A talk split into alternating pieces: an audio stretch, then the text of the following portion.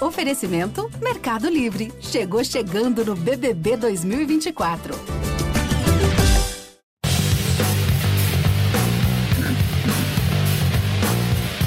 Olá, salve, salve! Estamos chegando com mais uma edição do podcast A Mesa, mesa redonda do GE.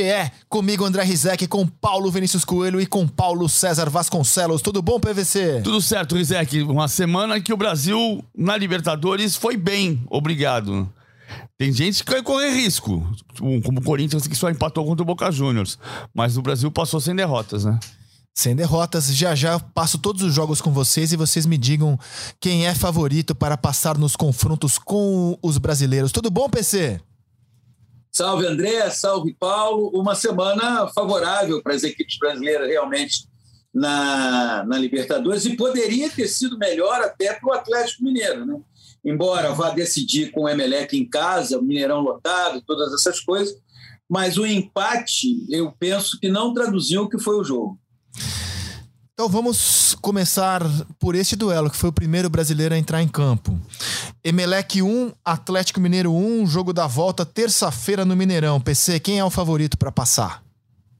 Olha, eu entendo que o Atlético Mineiro tem todas as condições de passar a próxima fase, impulsionado por torcida, é, convicção dos jogadores, elenco. Já poderia ter no primeiro jogo obtido a vantagem. E creio que para esse jogo, imagino que no final de semana alguns jogadores serão poupados, inclusive, para esse jogo eu vejo o Atlético com boas condições de passar a próxima fase da Libertadores. Ah, eu também vejo o Galo muito com a vaga na mão, cara. Ele é muito melhor que o Emelec. Diria até que ele tem a obrigação, obrigação de em casa ganhar e ganhar bem do Emelec PVC, e você? Quem é que passa, hein? O, o Atlético com um homem a menos, depois da expulsão tola, a expulsão do Alan, do Alan ah, teve, teve a chance de fazer 2 a 1 um. Quer dizer, com um homem a menos, o Atlético podia ganhar o jogo. Ele, com 11 contra 11, jogando no Mineirão, a tendência é o Atlético vencer. Acho que o Atlético tem problemas. Ele tem tido dificuldade na, na recomposição defensiva, ele tem a lesão do Jair. Ele tem a expulsão do Alan. Vamos ver se o Jair pode voltar na, na terça-feira. Não, não é um time que encante como encantava no ano passado, mas ele é favorito para ganhar do Emelec. Então, o Emelec não, não, não é, é, é, dos piores candidatos, dos piores classificados, junto com o Cerro Portenho. Eu não estou falando do Cerro Portenho pela qualidade do Cerro, estou falando porque o Cerro Portenho foi a pior campanha da fase de grupos. Ah, seria uma zebraça o Galo não ganhar do Emelec em casa. E assim, aqui nesse podcast a gente tem falado muito de como o Atlético tem se desgastado mais do que necessário. Ele podia ter matado esse jogo, por exemplo, com 30 35 do primeiro tempo. E isso tem sido comum no Galo. Ele não tem liquidado os jogos, ele tem desperdiçado chance e aí tem que correr muito os 90 minutos e se desgastado demais. Bom, na terça-feira depois tivemos Atlético Paranaense 2, Libertar 1. O jogo foi na Arena da Baixada, jogo da volta terça-feira no Defensores Del Chaco, PC.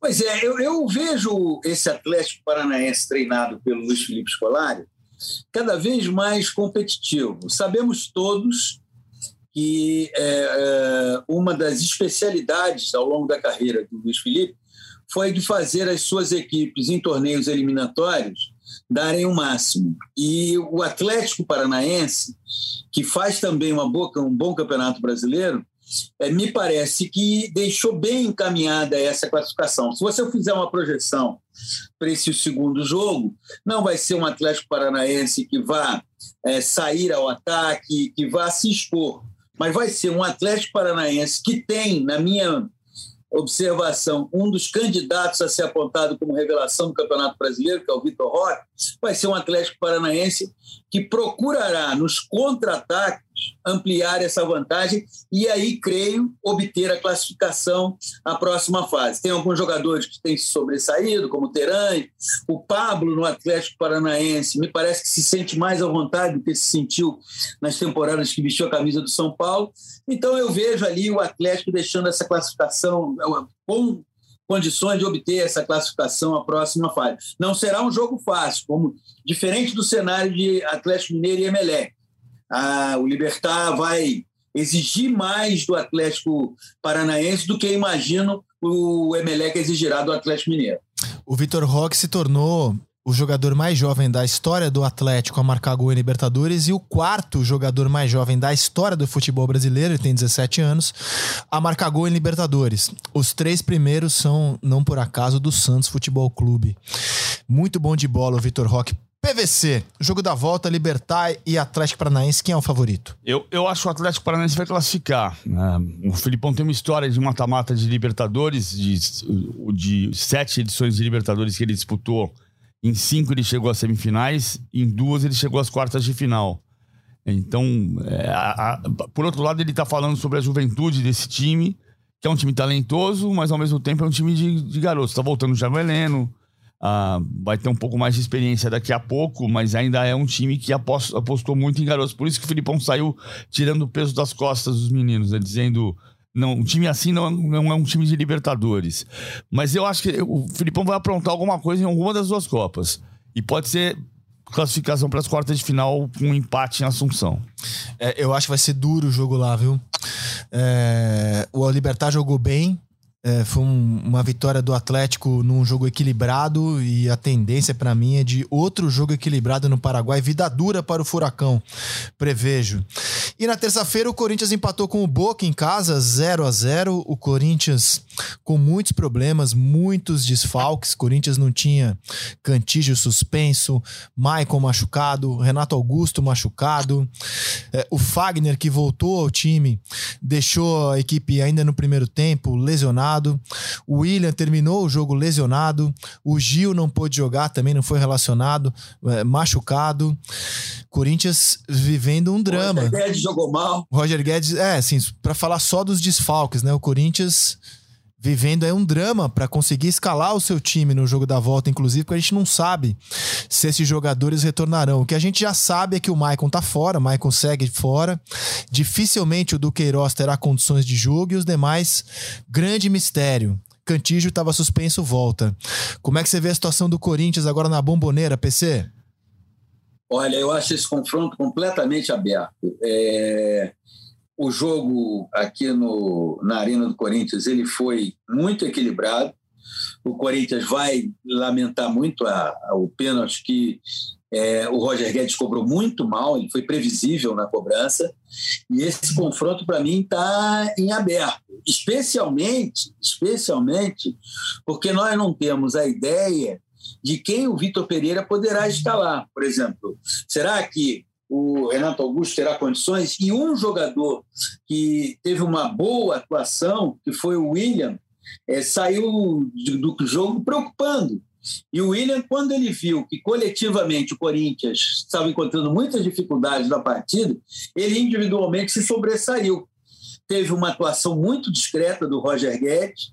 E se você for observar, não sei se você e Paulo vão concordar, eu vi o Boca tendo mais oportunidades do que o Corinthians. Sem dúvida. O Boca, o Boca com uma proposta de jogo não tão ousada assim, mas nas vezes em que o Boca concatenou é, as suas jogadas de ataque, ele encontrou espaços no sistema defensivo do Corinthians. Aí você pega essa situação leva para a bomboneira com a torcida incentivando, com a torcida empurrando.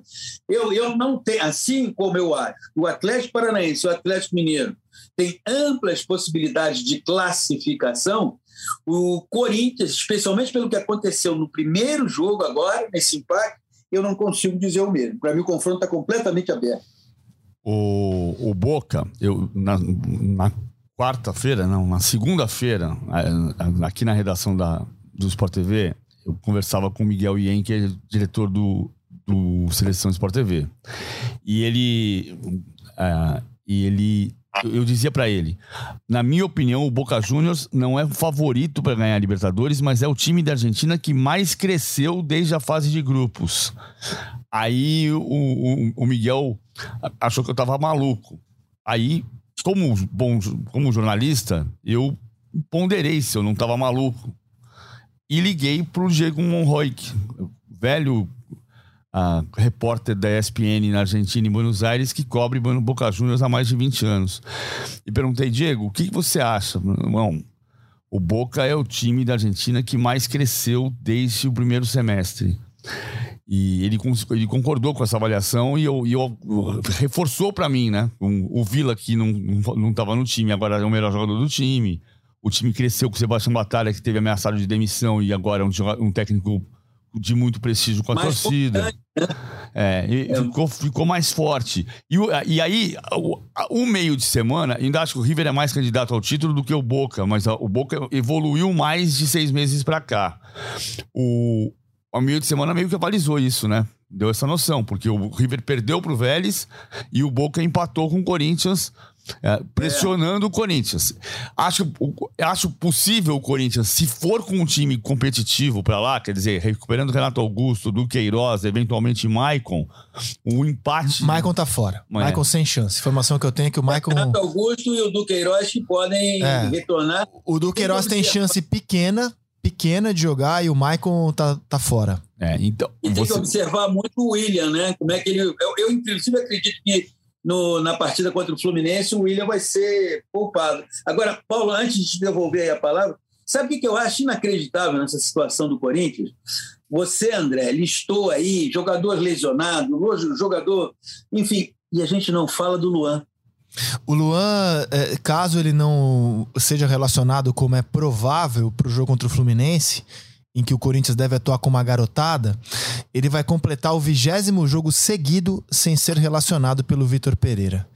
É, levantamento do GE dessa semana. Ele já está há 19 jogos sem ser relacionado. O, o Luan teve o interesse do esporte o presidente do esporte, a falar com o presidente do esporte, o presidente do esporte disse que ponderava fazer uma nova investida, fez uma investida no começo do ano pelo Luan.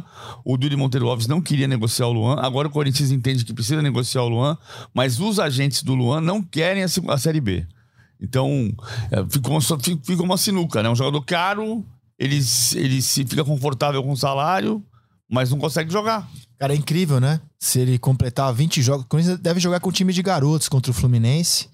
Aliás, eu acho que assim, o, o Vitor Pereira tem uma parcela, vai, de responsabilidade aí no Corinthians estar destroçado, porque nunca entendi do trabalho dele que era prioridade a Libertadores. Pelo contrário, até. Ele poupou mais na Libertadores que no Campeonato Brasileiro. Né? Se você lembrar a fase de grupos, ele poupou em jogos da Libertadores. Não me pareceu uma prioridade dele é, chegar inteiro ao jogo contra o Boca. Ele foi levando as competições como se fossem todas uma só, e o Corinthians está vivo em todas. Faz até que uma campanha admirável no Campeonato Brasileiro. Admirável. Copa do Brasil, né? Copa do Brasil já avançou, né, com os 4 a 0 sobre o Santos. Então, assim, ele tem todo esse mérito aí. Mas eh, não me pareceu uma preocupação dele, como aliás também não era do Jorge Jesus, né? Tratar a Libertadores como algo à parte, algo prioritário e se preparar para chegar inteiraço na tanto que ele utilizou, por exemplo, do Queiroz no jogo do último sábado contra o Santos pelo Campeonato Brasileiro, eh, e o Duqueiroz se machucou aos 43 do primeiro tempo, e ele poderia perfeitamente ter entrado com um time de garotos, mas ele foi tentar ganhar do Santos no campeonato em que ele está disputando o título, que é o Brasileiro. Não estou dizendo que ele está certo ou errado, tá? Estou apenas constatando que ele não fez um planejamento para chegar inteiraço na Libertadores. Ele foi levando as competições, todas elas. E aí o Corinthians, nesse momento, está destroçado para jogar a Libertadores. Acho muito difícil que o Corinthians se classifique contra o Boca, muito difícil. E, e, e se isso acontecer, mais até do que o pênalti do Roger Guedes, eu vou colocar na conta de o Corinthians não ter vencido o Always Red. No último jogo, da era obrigação derrotar o time reserva do Always Red. O Corinthians foi com o time reserva também, mas era obrigatório derrotar o Always Red. Aí o Corinthians teria sido o primeiro do grupo. E por mais que o sorteio pegasse o Boca, digamos, ele decidiria em casa. Seria menos duro decidir em casa do que nesse momento ir brigar contra o Boca na bomboneira a ver o que acontecerá terça-feira, mas o Boca aqui para mim é, é, favorito claramente. independentemente disso, é, tem um ponto aí que você observou que a campanha do Corinthians em Campeonato Brasileiro, desempenho no primeiro jogo eliminatório da Copa do Brasil nessa fase, ela, é, eu te diria que está acima das expectativas, especialmente no Campeonato Brasileiro. O Corinthians faz um campeonato brasileiro até o momento de andar de cima na tabela. Ele nunca, eh, no campeonato brasileiro, ele em nenhum momento gerou algum sobressalto. Ele, pelo contrário, ele está ali se continuar nesse ritmo, terminará o Campeonato Brasileiro com uma vaga na Libertadores do ano que vem. E realmente, é, na, na Libertadores, já na fase de grupo, o Corinthians nunca conseguiu ter uma atuação, um desempenho que gerasse confiança. No caso do, da Copa do Brasil, é, conseguiu isso de uma maneira muito muito significativa, porque eliminou o Santos já. Eu acho que tem dois clubes na Copa do Brasil, só abrindo parênteses, que garantiram classificação: o Corinthians e o América Mineiro. Agora, nesse, nesse calendário intrincado, uma coisa leva a outra. Talvez a pior coisa para o Palmeiras nessa semana seja o Corinthians ser eliminado da Libertadores. Porque ele deixa uma data livre. Uh, e o Corinthians vai ser reforçado pelo Yuri Alberto. Ah, claro que pode acontecer um milhão de coisas. O Palmeiras pode ganhar. É, essa semana, por exemplo, o Palmeiras pode ser a semana de Palmeiras abrir vantagem, porque ele pode ganhar do Atlético Paranaense em casa e o Fluminense ganhar do Corinthians no Maracanã. Mas o, o, o Corinthians livre da Libertadores é uma faca de dois gumes, né? Porque ele pode se dedicar, conseguir se dedicar mais ao brasileiro. Por outro lado, eu acho que é um jogo de que pode o Corinthians pode conseguir um empate e, e, avançar nos pênaltis eventualmente. Acho difícil vencer a Bomboneira. O Corinthians só venceu na Bomboneira uma vez na vida, na história, foi em 1961, num torneio amistoso, quando ganhou de 4 a 3. E o Corinthians, a gente já falou aqui, tem uma coleção de eliminações nas oitavas de final, né? 91, 96, uh, 2003, 2006, 2010, 2013, 2016, 2015, 2016, 2018. É, todos esses foram, todas essas foram nas oitavas de final. Pouquíssimos times brasileiros em Libertadores derrotaram o Boca na Bomboneira. O Santos do Pelé fez isso ao ser campeão e tem até um, um pedacinho do Museu do Boca de, dedicado a essa vitória do Santos. 2 a 1 campeão da Libertadores lá. O Fluminense já o fez, né, em fase de grupos. O Internacional do Abel Braga fez em 2020 e acabou eliminado nos pênaltis, depois de ganhar por 1 a 0 O Paysandu derrotou o Boca no mata-mata, mas acabou eliminado em casa. Venceu lá por 1 a 0 E se a memória não me falha, são apenas esses. Cruzeiro você falou? Cruzeiro. Cruzeiro, Cruzeiro. Cruzeiro 94. Cruzeiro 94. É. Então, assim, é, a situação do Corinthians é, é, aquela história. O primeiro confronto aqui, ele tinha que ter feito um resultado favorável. É, eu diria que a melhor chance que o Corinthians teve no jogo foi o pênalti, mas o Roger Guedes foi muito previsível na cobrança. O, o, o, goleiro do Boca, inclusive, talvez não tenha sido, na história da carreira dele, uma das defesas mais difíceis que ele fez, por conta da previsibilidade do Roger Guedes na, na cobrança. É. Aliás, esse goleiro do Boca, ele, ele pegou, desde que chegou ao clube, pegou 10 de 21 cobranças feitas, cara. O cara é especialista, o que torna a disputa de pênaltis também, caso ela aconteça, muito boa, porque o Cássio também não é nada mal em pênaltis. É um Diego Alves. Um Diego... mais que é. Cantou mais que é. É, é. é uma espécie de Diego Alves, só que em vez de pegar pênalti do Messi e do Cristiano Ronaldo, ele pega do Roger Guedes. Bom, aí, assim, será coincidência que o Palmeiras tenha chegado a esse jogo do Paraguai inteiraço? Time titular, nenhum desfalque? Ou é planejamento, PVC? Faça a pergunta mesmo porque me impressionou o fato de, ao contrário do Flamengo, do Corinthians, do Atlético, o Palmeiras foi o time que chegou inteiraço pro mata-mata de Libertadores e colheu um 3 a 0 espetacular no Paraguai contra o Cerro. A, a gente está um tempo falando disso aqui, né? Tem um trabalho do Núcleo de Saúde e Performance do Palmeiras comandado pelo Daniel Gonçalves que está tá tratando de uh, corrigir distorções causadas pelo fato de ter começado a temporada muito cedo. E ele o tempo inteiro disse que acreditava que o time fosse suportar a temporada inteira em alto nível. Embora até as contratações que chegam agora, Lopes e Merentiel, chegam para aumentar um pouquinho o elenco e poder ampliar um pouquinho o rodízio a partir de julho. Agora, o fato é que ele, ele teve dois probleminhas musculares, né? O, o Marcos Rocha não teve lesão muscular, teve uma mialgia, uma, uma dor muscular, e o Rafael Veiga teve sim um problema mais, mais sério e que foi preparado para voltar na semana do jogo de São Paulo da Copa do Brasil. Não enfrentou o São Paulo na Copa do Brasil e voltou a ser titular depois de seis partidas é, em Assunção contra o Cerro Portenho. Eu acho que tem muito do trabalho, do desenvolvimento do trabalho. O Palmeiras jogou um primeiro tempo que foi insosso, meio talvez se poupando. O segundo tempo foi muito mais forte, Primeira finalização do Palmeiras no alvo foi aos 14 do segundo tempo. Chute do Rafael Veiga, que o Jean rebateu, o Danilo chutou e a bola explodiu no joelho do Jean e foi para escanteio. Foram as duas primeiras finalizações no alvo. E logo depois o cruzamento do Scarpa para o gol do Rony, aí clareou e fez 3 a 0 Resultado extraordinário do Palmeiras em Assunção. Classificou, né? O Palmeiras Sim. já está classificado para a próxima fase. Até porque isso não é nenhuma bravata verbal da minha parte, eu vou logo justificando.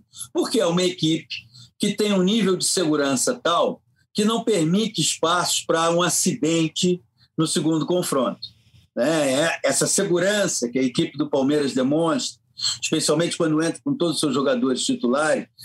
É, é, você falou no início, André, sobre a questão do acabamento do Atlético Mineiro. O Atlético Mineiro ele se impõe no jogo, mas ele não consegue manter essa imposição. O Palmeiras se impõe e mantém a imposição. Se você se impor e manter a imposição, é voltar para casa com 3 a 0. É isso. O Atlético poderia ter vencido o Emelec de uma maneira categórica? Poderia, mas não consegue. E aí é que está a diferença do Palmeiras para as outras equipes do futebol brasileiro. Ah, e aí, assim, ele traz um 3 a 0 sem se, sem se desgastar, né? Foi muito tranquilo. E é bem possível que nesse sábado, ao enfrentar o Atlético Paranaense em casa, o Palmeiras nem precise poupar, cara. Porque o jogo da volta se apresenta agora de uma tranquilidade tamanha que ele possa aproveitar essa rodada acredito que o Atlético vá poupar jogadores vai. e que ele possa aproveitar essa rodada, inclusive para se desgarrar, porque o Flamengo vai ter que poupar jogador, o time está com é, desgaste, desfalques. Não sei se o Galo vai poupar contra o Juventude fora, o Atlético vai ter que poupar, o Corinthians vai ter que poupar contra o Fluminense. Chance de ouro também para o Palmeiras abrir ainda mais vantagem no Campeonato Brasileiro. Olha aqui, eu acho que ele não vai poupar contra o Atlético Paranaense, não por, pelos, por algumas, alguns fatores. Uh, ontem, na, na quinta Já tinha poupado na rodada anterior contra o Juventude? É, sete jogadores. Contra o Havaí, desculpa. É, e tem uma conversa que eu acho muito simbólica que o João Martins relatou depois do jogo contra o São Paulo, que ele diz: perguntamos para os jogadores como é que se faz para ganhar o brasileiro. E os jogadores responderam: primeira coisa, não perder ponto em casa. Então, isso aqui. Eh, a quinta-feira foi só ele tendo regenerativo. Quem está dentro da academia não sabe dizer se vai poupar, se não vai poupar, mas a, a soma de, de, de, informações. O, ele, ele poupou contra, no jogo passado contra o Havaí. Ele disse, quando começou o campeonato, que ele ia até o limite dos jogadores para entender o que ia acontecer. Terceiro, o núcleo de saúde e performance entende que fisicamente o time está bem. E quarto, ganhar em casa é fundamental. E o jogo é em casa. Então, a, a, a ideia Paulo, é que ele vai com o time inteiro. O Paulo, eu fico impressionado. É o seguinte: como ninguém da imprensa foi atrás dessa história. Porque, primeiro, tem um exercício de humildade da comissão técnica do Palmeiras, que é enxergar e falar com os jogadores que atuam no Brasil, que sabem como é o futebol brasileiro, e perguntar: que, que a gente tem que fazer para ganhar o Campeonato Brasileiro? A resposta: tem que ganhar em casa. A partir daí, você vai depois percorrer uma outra etapa. Mas exercer, fazer bem feito o dever de casa é fundamental. E aí eu esperava, sinceramente, que isso fosse ter uma repercussão, porque é raro você ter alguém que fale sobre como foi conversado, como vai ser o nosso comportamento no Campeonato Brasileiro. Não teve. Mas você vê aí um Palmeiras cada vez mais eficiente, cada vez mais seguro, cada vez mais é, é, contundente. Não existe no futebol brasileiro hoje equipe com a segurança e com a contundência que o Palmeiras tem. O Palmeiras hoje é o terceiro colocado em casa como mandante, terceiro mandante. Então ele tem que recuperar essa, diferença. Ele perdeu sete pontos em casa já. O, o que é mais um ingrediente para entender, para imaginar. O campeonato perdendo é, perdeu pro Ceará. É, é mais um ingrediente para entender que ele vai com o time titular contra o Atlético Paranaense. E aí, na quarta-feira, o Flamengo trouxe uma vitória da Colômbia por 1 a 0 contra o Tolima. Cara, que time doido o Tolima, né, cara?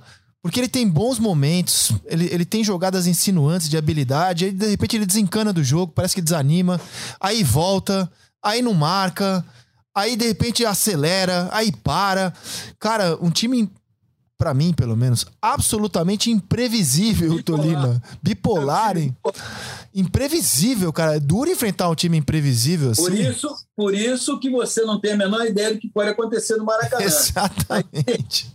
As certezas que a gente tem é Maracanã lotado, torcida impulsionando o Flamengo. Mas que Tolima você vai ver no Maracanã? Isso ninguém tem como fazer. Flamengo conseguiu uma vantagem muito importante, até pelo quadro que existiu no pré-jogo, né? Jogadores testando positivo para a Covid.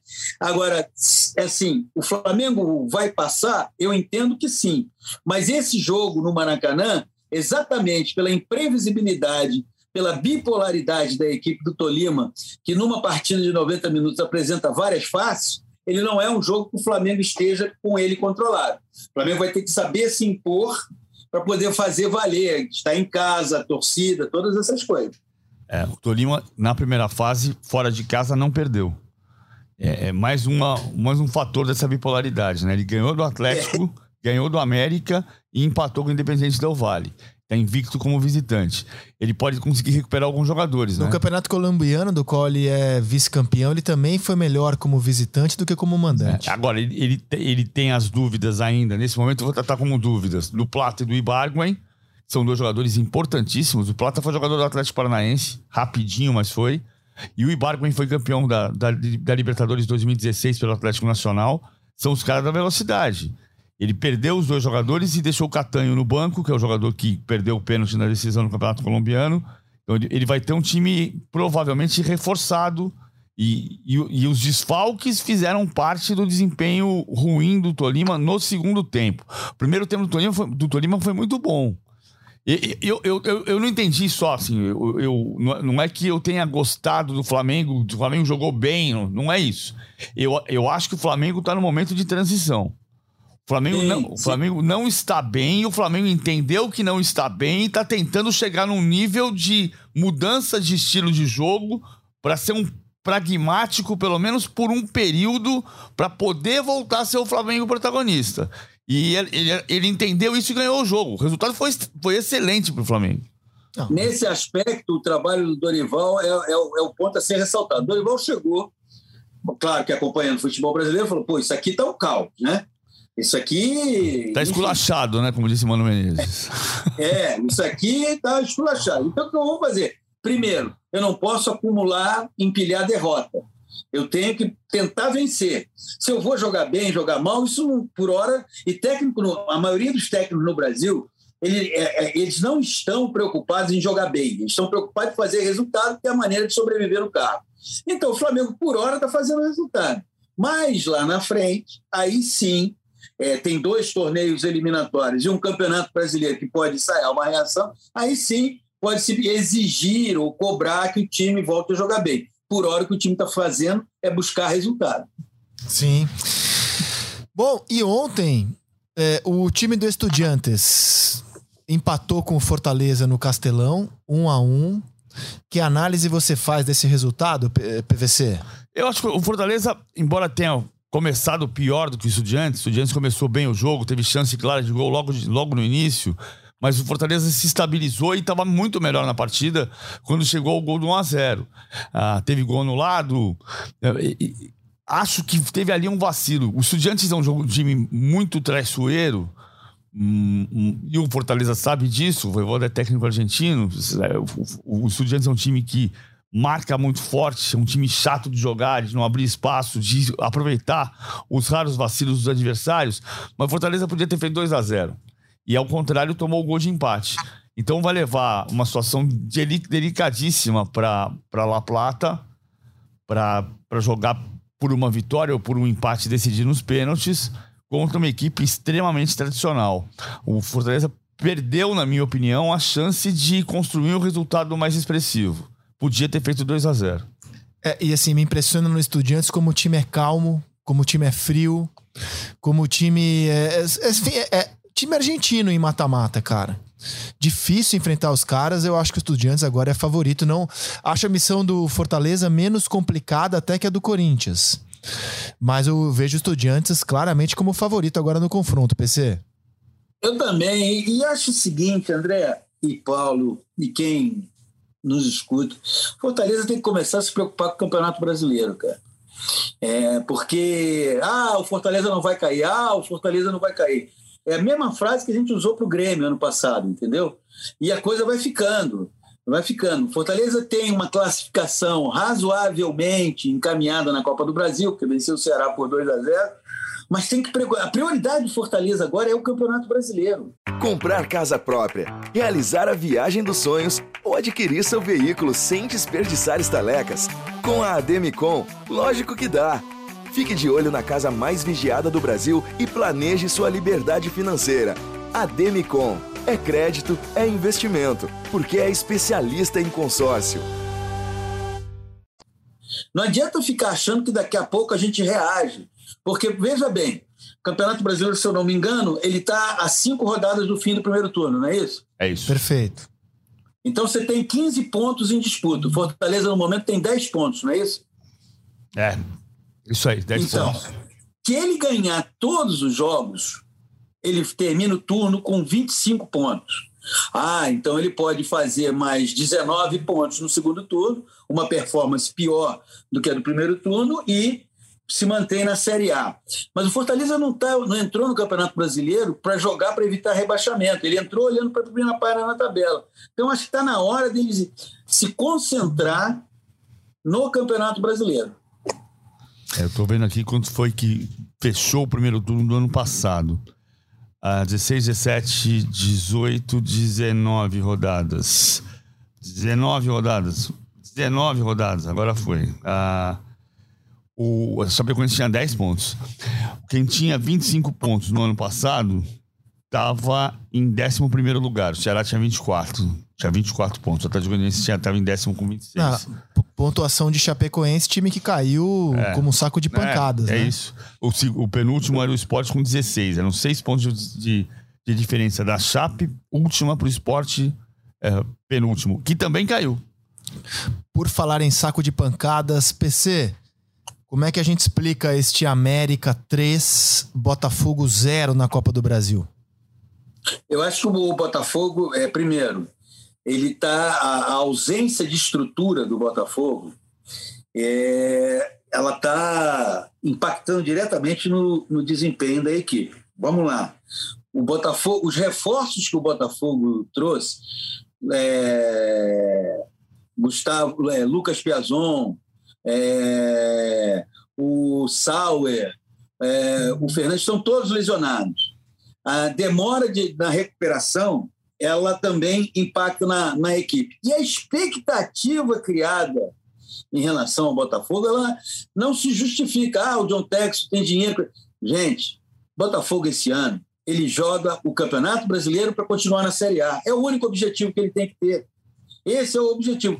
O torcedor, claro, pela força do investimento, por tudo isso, é óbvio que ele passou a acreditar que o Botafogo seria um time competitivo, de primeira página de tabela do Campeonato Brasileiro, brigando por título na Copa do Brasil. Não, não é. Não é. Não é. É uma equipe que está aí para evitar o rebaixamento. Vai terminar o Campeonato Brasileiro em décimo lugar, décimo primeiro, décimo segundo. Para o Botafogo está ótimo. Aí ano que vem ano que vem, jamais estruturado, aí sim ele poderá ser uma equipe competitiva. O jogo de ontem, eu vi um Botafogo do ponto de vista tático necessitando de ajustes, porque é uma equipe muito espaçada em campo, é uma equipe que oferece muitos espaços ao adversário e pegou um time que é o América Mineiro, que vinha de uma atuação apática contra o Flamengo e ontem, até por causa dessa atuação apática contra o Flamengo, entrou com um nível de competição muito maior, muito mais intenso. E um detalhe: pega o América Mineiro, que entrou em campo ontem, pega o Botafogo. Quem é melhor? O América Mineiro. Como time hoje, sem dúvida. O América Mineiro. O Botafogo, é, as pessoas. É claro, o brasileiro, de forma geral, não gosta de ouvir verdades, né? O brasileiro prefere que a pílula seja sempre, em qualquer setor falou uma verdade para o brasileiro, é uma encrenca. Não, que é isso, absurdo, não pode falar isso. Onde já se viu? Mas é verdade. O Chay tem 30 anos. Pela primeira vez na vida, ele está disputando uma Série A. Um jogador de 30 anos.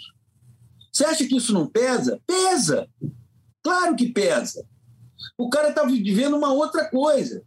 Entende? Série B é Série B, Série A é Série A.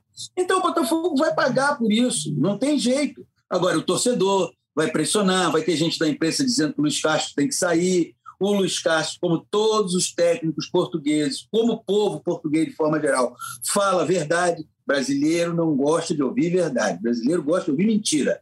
Isso é uma coisa do povo brasileiro. Mente que ele aguenta, não fala a verdade que ele não suporta. É. Agora, eu acho, apesar disso, eu acho que o Luiz Castro não foi bem no jogo de, de Independência. É, primeiro, a, a, sair do Independência e andar em torno do estádio é ouvir a genialidade do povo brasileiro, né? Por que, que o Botafogo perdeu para o América? Ah, porque o dono é americano. Ai, meu Deus. é muito boa essa. Média, não é boa, não.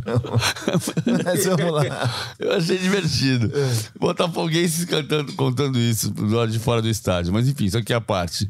Brincadeira à parte. Eu acho que o Luiz Castro tratou o jogo como um jogo de campeonato. E, e, teve um momento da partida, o América começou muito ligado. Começa que você tem uma linha de cinco zagueiros e você toma um gol na amplitude, com a jogada construída pelo lado esquerdo, atravessa toda a grande área, chega do outro lado, Everaldo domina, volta pro Patrick, sai o cruzamento, gol do, do Wellington Paulista. É, é inacreditável você ter uma zaga de cinco homens para evitar a amplitude, a jogada sai dos dois lados. E aí você toma um gol pelo alto, que é tem sido um problema do Botafogo. O Botafogo tomou 19 gols desde que o Luiz Castro chegou, sete deles foram pelo alto. Aí você vai discutir o Gatito pode ter falhado em dois gols. O Canu falhou no segundo gol. O Felipe Sampaio, para mim, falhou também. Ô, ô, Paulo, não sei se você vai concordar aí, o André. Gatito está com muita dificuldade em sair de bola cruzada. É. Ele está ele tá preferindo ficar no gol para reagir à cabeçada. Você olha os dois gols que o Botafogo levou contra o Goiás, que são de bolas cruzadas, sem nenhuma movimentação, ação, sem nenhuma ação do Gatito. Gatito é um excelente goleiro e quando está ali, mas ele não sei se por lesão, por insegurança, ele não tem tido o mesmo desempenho que ele tem quando é, é acionado, obrigado a defender bolas chutadas, do que nas, se você olhar, ele dificilmente sai para cortar um cruzamento. Ele fica sempre apostando no zagueiro. É, enfim. O fato é que o Botafogo tomou 19 gols com o Luiz Castro, sete deles foram pelo alto. Aí você toma. Tentou a reação, a partir dos 20 minutos o Botafogo melhorou no jogo, nas inversões do lado da jogada para os laterais, porque os pontas do América não, não voltavam. Duas bolas na trave do Matheus Nascimento. E, e aí toma o segundo gol. Ah, de novo numa bola cruzada. E o, o Patrick faz o cruzamento e o Danilo Avelar marca. Ali mudou o jogo. E o, e, o, e o Luiz Castro, o que eu faria? Posso ter sido até mais professor Pardal do que o professor Pardal. Eu voltaria com o Tietchan para marcar o Patrick. Para fechar o lado, o lado do campo, impedir o Patrick de jogar e construir por dentro, abrir o corredor para o Hugo jogar. E, e, diminuir um pouco o ritmo. Tentar um passe curto. É, diminuir a velocidade do jogo, porque a velocidade era a arma do América. Aí você pelo menos tiraria a chance de tomar o terceiro gol que tomou. E o, o 3 a 0 cria uma situação duríssima para a volta. Então, a minha. Não, é. não é. Não é uh, demite o Luiz Castro, não é isso. Não estou dizendo isso. Acho que o Luiz Castro tratou o jogo como um jogo comum, um jogo de, de campeonato. E, e era um jogo de Copa. É, precisava se comportar num dado momento do jogo, ainda no primeiro tempo, como um jogo de Copa. Vamos é, picotar um pouquinho mais o jogo, vamos jogar mais curto, vamos tirar o conforto do adversário. Agora, eu, assim, a impressão que eu tenho é que o Botafogo vai precisar de muita coesão, é, de muita calma para fazer um campeonato brasileiro seguro. É, vai ter que baixar a bola da expectativa para quem imaginava que esse time ia brigar lá em cima na tabela. Os sinais são de que não vão. E a gente aqui já esperava isso no podcast à mesa. Eu, pelo, eu, pelo menos, sempre tratei o objetivo principal do Botafogo, o de fazer um campeonato seguro nesse primeiro ano de SAF, de volta à Série A. E me parece que o clube, é, PC, jogadores, comissão técnica, diretoria, torcida, vão precisar de coesão para entender que o momento é de fazer um campeonato brasileiro seguro. Ano que vem o Botafogo pensa em saltos maiores. Sim, é, eu tive conversando com algumas pessoas que são da, do clube, é, e a, a, a, internamente a avaliação é essa. um campeonato brasileiro sem sobressaltos e aí em 2023 já um Botafogo mais bem estruturado. Botafogo com o Luiz Castro entendendo melhor o futebol brasileiro, conhecendo melhor, vai agora à janela para ver quem pode trazer. Me parece que há uma questão estrutural que pesa muito. Você vê, o Gustavo Sauer se machucou no jogo com o Flamengo, é, que disputaram em Brasília, e ainda está no processo de recuperação. O Lucas Fernandes, o Lucas Piazon, o Vitor Sá, é, também teve uma contusão, ainda não conseguiu se recuperar. Eu não sei como é o como está estruturado o Botafogo para a recuperação de jogadores, porque nesse século 21 o Botafogo só teve uma administração decente, que foi a do Bebeto de Freitas. Todas as outras administrações do Botafogo, exceto essa última do Docésio, que encaminhou é, o Botafogo para a negociação com a SAF e a mudança no modelo de gestão, todas foram danosas ao clube, ao clube. É inacreditável, se você olhar, clubes da Série A, todos, e clubes da Série B têm centro de treinamento. O Botafogo está num centro de treinamento improvisado. Isso é inacreditável. Os quatro, os três clubes do Rio de Janeiro, Bota, Vasco, Flamengo e Fluminense, têm centro de treinamento. Então o Botafogo primeiro precisa se estruturar. Primeiro precisa ser um clube oferecer condições é, é, menos desfavoráveis de, é, de trabalho, para aí o resultado aparecer dentro do campo. Se não houver isso, o torcedor do Botafogo vai ficar cada vez mais irritado. Mas aí é o que você diz: internamente, o Botafogo tem que estar seguro do que está fazendo. E eu acho que está, sabe por quê, André, Paulo? Porque se fosse no outro modelo, o Luiz Castro teria sido demitido. Porque essa é a solução que se encontra no futebol brasileiro. Está mal? Demite o técnico você vai olhar a Série B, nove clubes, já, nove clubes, dez clubes já mudaram de técnico. Na Série A, isso já aconteceu também. Então, o Luiz Castro está lá, continua no cargo, na minha visão, tem que continuar, porque o Botafogo tem um outro modelo de gestão. E para fechar o nosso podcast, o São Paulo, num jogo caótico, com três expulsões, Trouxe um baita resultado do Chile, né, PVC? Não, o São Paulo chutou seis bolas contra o gol da Católica e fez quatro gols. Mais impressionante do que isso, o São Paulo fez nove faltas e recebeu 12 cartões. Inacreditável. Cara, a, a, a, pelo menos uma expulsão. O Rogério depois comentou que o São Paulo tá fraco nos bastidores, que já foi forte. Que o juiz deu beijinho nos. nos que o juiz deu, deu, deu beijinho nos jogadores da Católica. Cara, vou, ah, assim, se o São Paulo já foi forte no bastidor e se isso fez alguma diferença, eu prefiro acreditar que o São Paulo sempre venceu porque tinha times melhores que os outros na América do Sul, embora estar bem nos bastidores não seja mau negócio. Mas, por exemplo, no mínimo a expulsão do Caleri eu achei absurda, cara. O Caleri levou um segundo cartão amarelo por um lance banal, que não aconteceu nada. É, eu concordo. Nada. Eu concordo. Acho que foi, as, as, expulsões foram rigorosas, de fato. O São Paulo fez um primeiro tempo muito bom.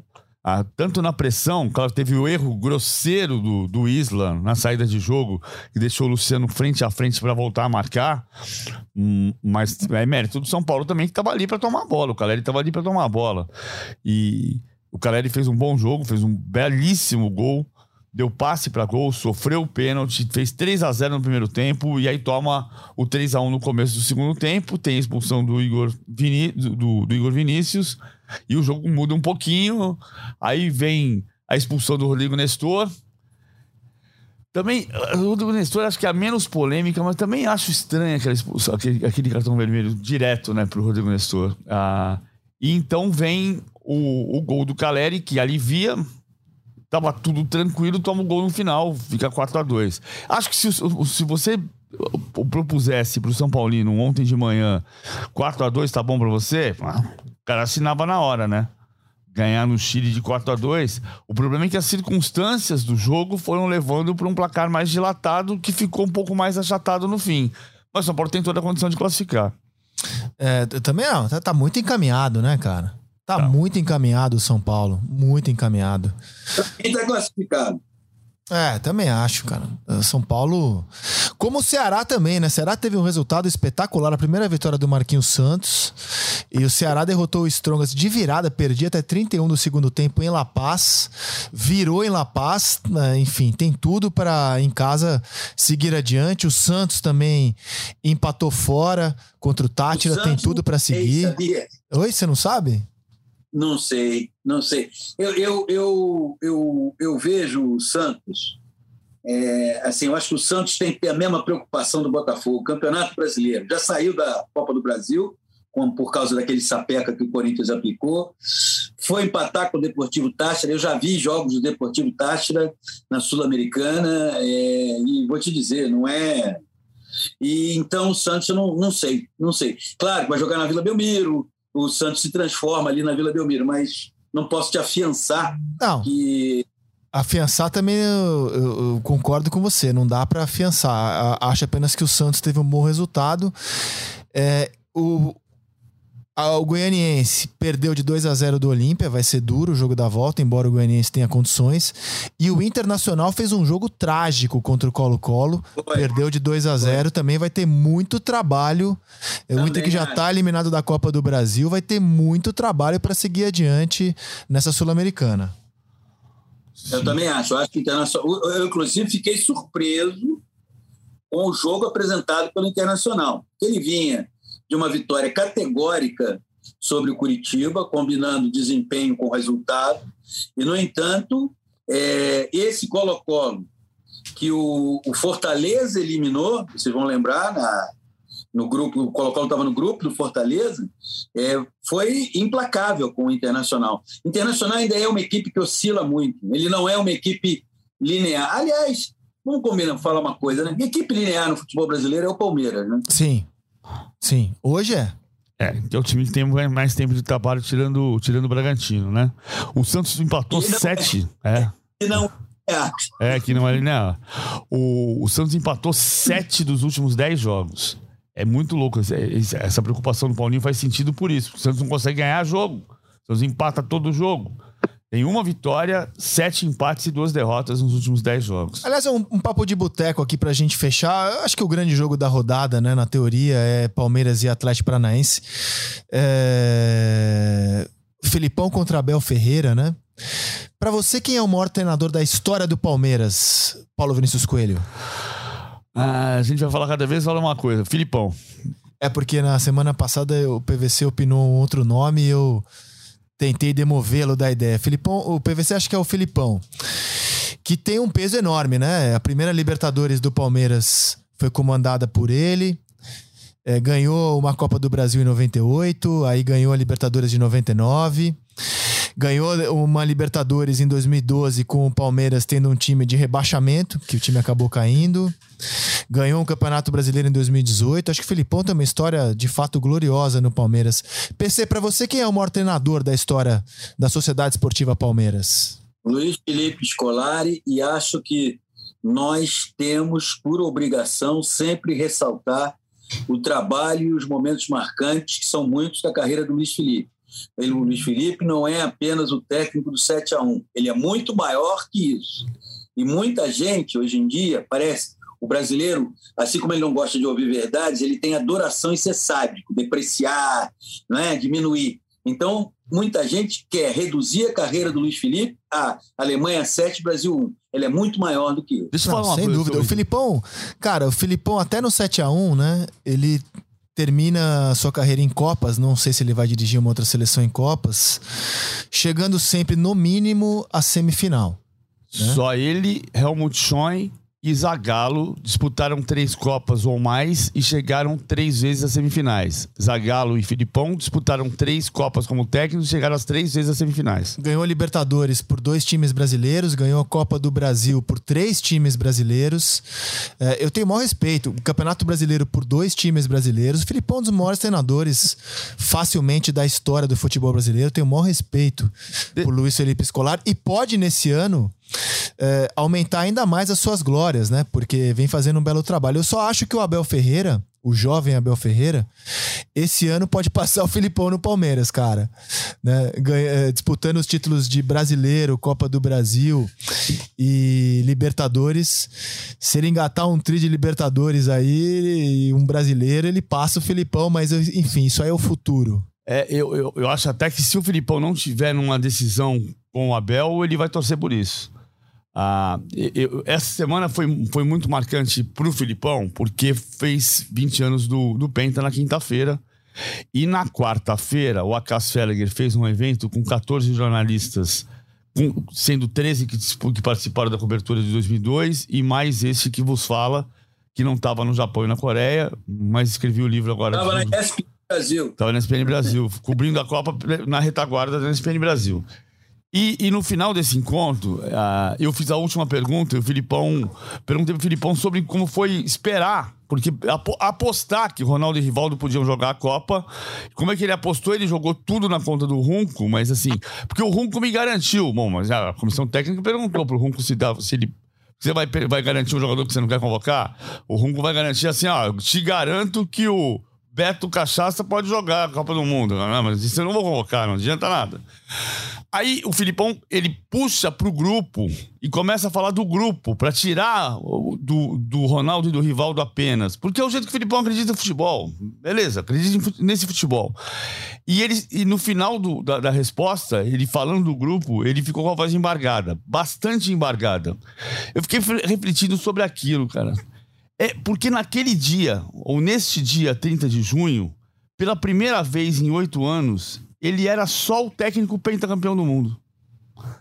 Não era como o Feola, né? Que o Feola foi campeão do mundo de 58 e depois morreu triste porque teve a, a, a casa apedrejada, história lindamente contada pelo jornalista Roberto Salim, ah, porque perdeu a Copa de 66.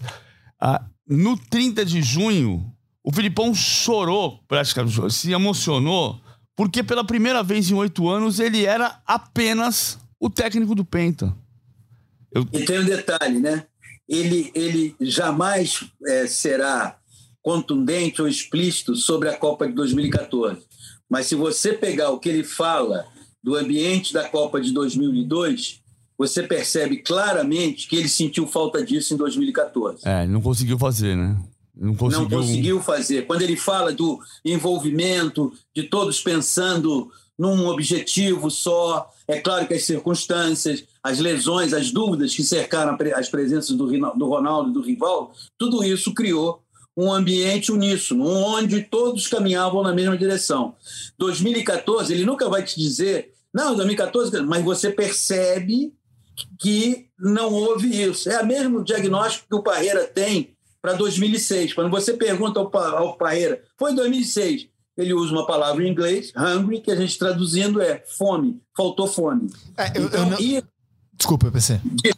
Não, isso em seleção brasileira é fundamental. Pode ser que em outras seleções de outros países não seja fundamental, mas com a característica, com o jeito de ser do povo brasileiro, isso é fundamental. Não, concordo.